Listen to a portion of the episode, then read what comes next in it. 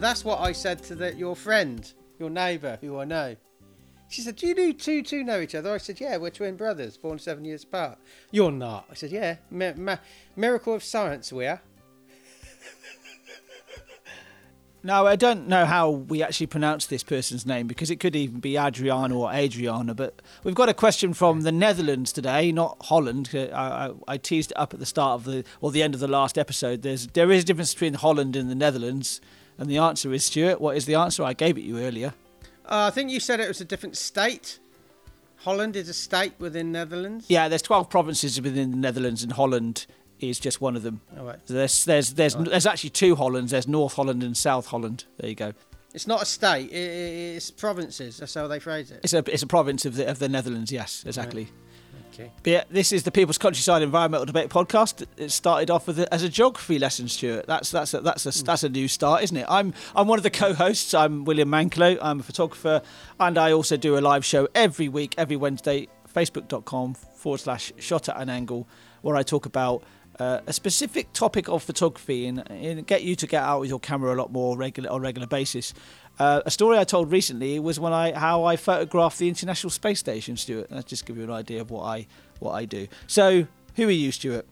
Yeah, I'm Stuart the Wild Man Mabbott. If you're a regular listener, or even if you're not a regular listener, you might be interested in, in hearing that. I, you know, I, I'm I'm a full-time environmental social justice campaigner activist in the background. Uh, sometimes not in the background. I've been a wildlife gardener for 30, 33 plus years. I get people out into nature in as many ways as possible. And uh, we, we started doing this podcast a few years ago. We had no idea we'd get to above 20 episodes, 200 episodes, but we're, we're here. And uh, we, we tried to be a friend in your ear during all these challenging times. And the question today comes from a listener from the Netherlands, Adriana. Adriana, not sure how to pronounce it. I want you, before we actually uh, state what the question is, just have a think. Do you think the protests you see out there on the streets, no matter what they are, do they make a difference? Does this podcast make a difference? Well, we have these meandering conversations uh, and we try and keep the big issues in everybody's consciousness. And we, we, hope that through this, people realise that we're all custodians of the little piece of countryside, whatever that, however that looks and feels around you, we're part of it and not separate to it. And we're just ordinary guys, just like you, just trying to find a way in the world th- through through conversations we just let develop. We don't necessarily always have debates, but we just let the conversation flow and see what conclusions we draw. The subjects entwine sustainability, climate change, human condition, philosophy. You'd be amazed how it all links through. We're a bit tired today, William. We had a big night last night. Well, you, you did- what was your big night then, Stuart? Well, it was we were on the in front of a live audience. Indeed, yes. That's I just just testing your memory there. Yeah, mm. in front of a live audience for the first time. You know, how was that for you? Those Yeah, who didn't get a ticket, face- you've missed it. You've missed an amazing time. For me, uh, seeing people looking at me after months and months in shielding and isolation was a bit strange. But I'm quite happy having people looking at me. I've got an ego big enough to cope with it. It's good to be in front of a live audience again. Yeah. That's the best way. Of Yeah. So it. we took this we took this uh, podcast format for the first time in front of a live audience uh, with a view to expanding it next year into a more experiential show. We'll talk about more more about the the, the live um, live stuff yesterday once we've recovered in future future episodes. But the question today, William, is from Adriana in Netherlands. Do you want to read it out? Yeah, it's been a run of like three questions that have been um, pretty short and succinct uh, because we've had questions that have been a real problem, almost like a, an essay, right? With lots Yeah. and lots of different questions bur- buried in there. Um, so Adriana or The- Adriana, These short ones, these short ones are sometimes harder to get to than uh, re- understand than the long ones. I think. they are indeed, and the length of the question does not does not um, uh, correlate with a longer episode or shorter episode. It can just be we can No. often go off on these tangents, and that's what we do in, in this podcast. But to get round to your question, uh, Adriana or Adriana, we don't know how you pronounce your name, but we'll we'll, we'll go for Adriana from now, shall we, Stuart? Um, does direct action from protests get anyone anywhere? Direct action from protest, does it get anybody anywhere? Um, I'd imagine you, it's it's the whole idea of, you know, you, you go into go into protest with this direct action, and does that actually get the outcome that they that, that those those protest the protester wants? In a black and white term, I would probably say the law of averages, the, the expected outcome is probably not achieved from that single action. But I think it's always like they say a, a butterfly flapping its wings in Japan causes a tidal wave in Cornwall, you know, as an impact. I, I, I find it hard to imagine direct action protests have zero impact. Um, I, I have no, I can't sit here and say I have any knowledge about the history of direct action. It's something we've always wanted to get an expert in, an academic expert in to talk to us about. Every thought, every utterance, every action has an impact.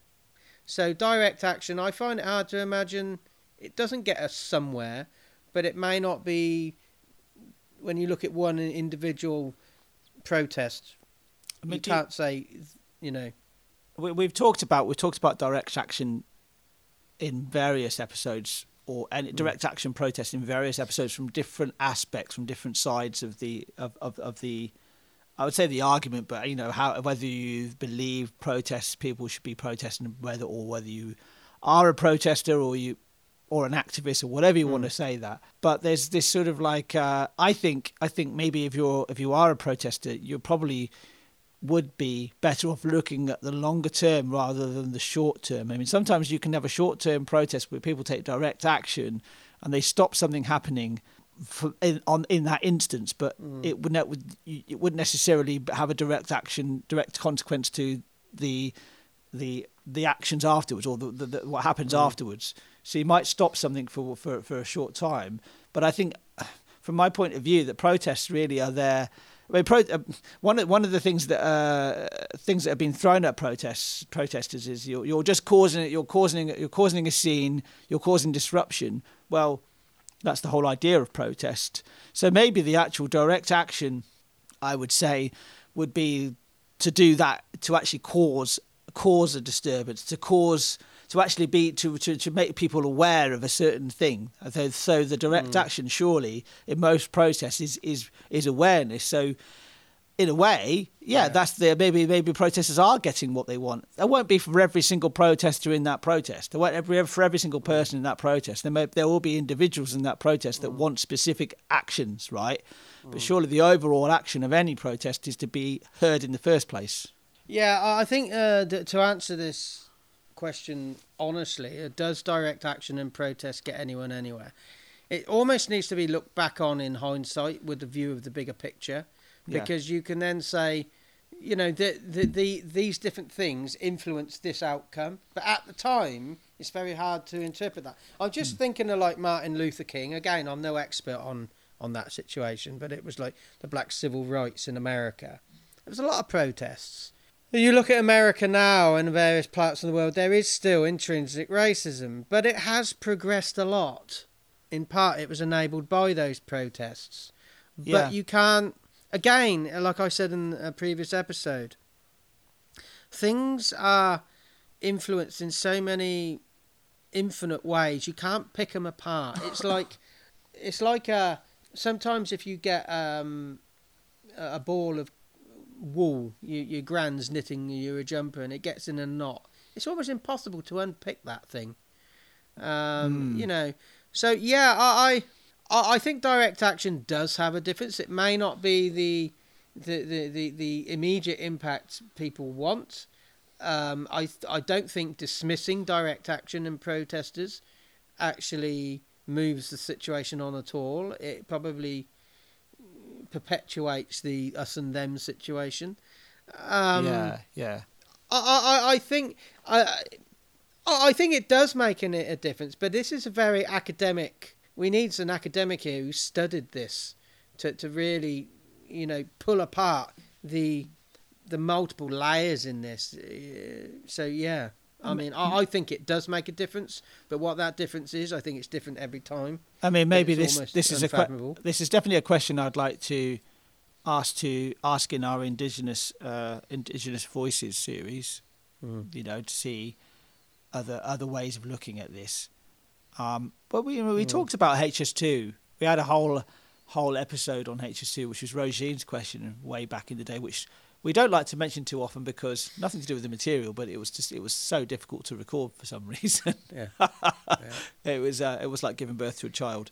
But anyway, Yeah, too not- many too many technical glitches. Oh, it was incredible, wasn't it? But the, I think I said at the time of HS2, and I, you look you look at HS2 as a great example of, of, of direct action, right? Because there's been a lot of direct action against HS2. The outcome is that HS2 is still being built. So you could actually say the direct action hasn't necessarily had had the desired effect. Because I think that anti HS2 protesters are, or those who, who are definitely against it, anti, don't want it built at all. They want it finished. They want it scrapped. They want to get rid of. And um, I think that with that sort of size project, it's almost impossible to get it stopped. It's just raising an awareness. We we talked about an awareness of how the protesters were being treated, which is mm. was an interesting one, was it? Because it, uh, Rogine was pro HS2, but very very much mm. against how people were being treated, and I was the same, mm. exactly the same position.